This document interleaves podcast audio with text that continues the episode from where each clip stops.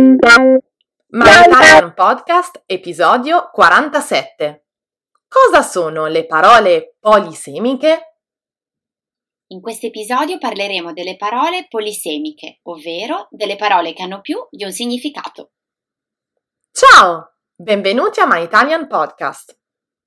Io sono Sabrina. Io sono Cristina e siamo le vostre insegnanti di italiano. My Italian Podcast è lo strumento per ascoltare e imparare l'italiano in modo divertente, semplice e accessibile. Ti faremo conoscere le tradizioni e la cultura italiana attraverso autentiche conversazioni tra due madrelingua. Hey you! Welcome to My Italian Podcast. Here you can listen to real Italian conversations by native speakers. If you don't speak Italian yet, don't worry. Just subscribe to our newsletter to get more contents and the transcripts of all of our My Italian podcast episodes. Sigla! Buongiorno ragazzi! Ciao a tutti! Come state? L'autunno è alle porte e gli alberi si stanno colorando di giallo e rosso, è davvero un bel periodo ah, dell'anno. Sì, anche qui c'è un panorama meraviglioso. Ma a proposito, Sabrina, eh, come sono andate le tue vacanze?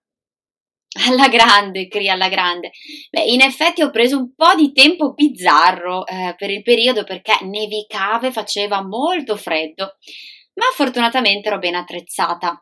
Beh, presto metterò qualche foto sulle nostre pagine social per rendere partecipi anche i nostri ascoltatori. Oh, bene, bene. Allora aspettiamo con ansia le tue foto.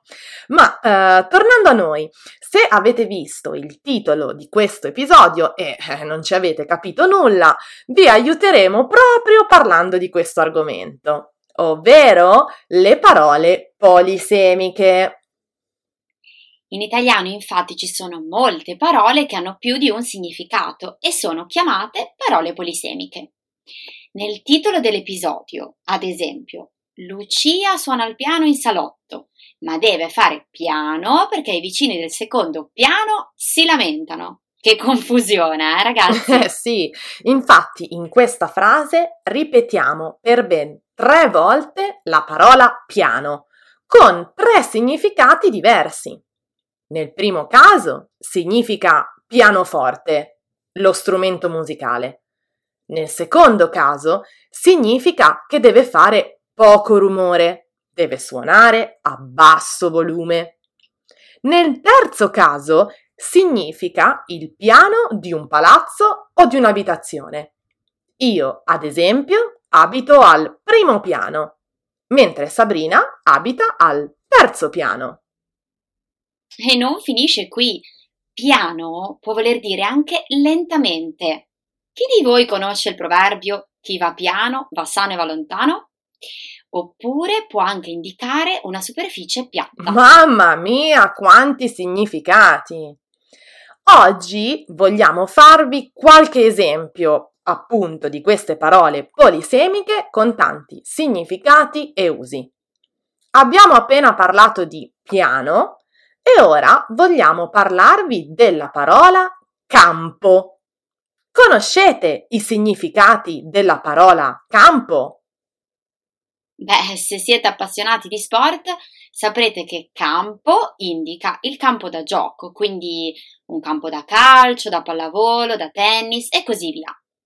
Ma campo indica anche un campo con delle coltivazioni, ad esempio un campo di grano, oppure può anche indicare un campo magnetico. Io invece vi parlo della parola campagna, sempre per rimanere in tema coltivazioni. Campagna, infatti, è la zona rurale di una città, dove spesso si trovano campi e coltivazioni, tra il mare e la montagna. Ma può significare anche campagna pubblicitaria oppure campagna elettorale. Ah, giusto collegamento, Cristina. E in campagna si può andare in gita con la guida quando c'è bel tempo.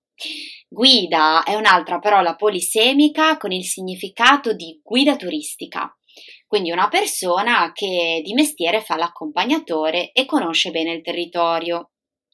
ma può anche essere una guida intesa come libro turistico. Avete presente ad esempio le Lonely Planet? Ecco, quella è una guida. O ancora dal verbo guidare, la guida nel sostantivo derivante. E poi, Sabrina, hai nominato la parola tempo e anche tempo è una parola polisemica.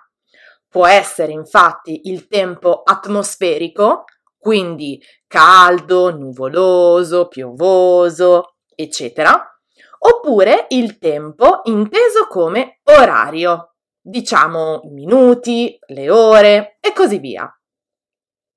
Ci sono davvero molte possibilità di significato per una sola parola. Se volete saperne di più, non perdetevi la prossima puntata, dove sveleremo anche l'origine medievale di un termine molto molto comune e il motivo per cui quel termine si chiama così. Ci sono parole con più significati nella vostra lingua? Fatecelo sapere nei commenti sotto al post dedicato sulla nostra pagina Facebook o Instagram e seguiteci anche su TikTok. Grazie ragazzi, alla prossima! Ciao a tutti! Se vuoi saperne di più su come imparare l'italiano con i podcast, scarica gratis i nostri book. E se vuoi ricevere contenuti esclusivi per esercitarti con l'italiano, iscriviti alla nostra newsletter e diventa nostro follower su Patreon.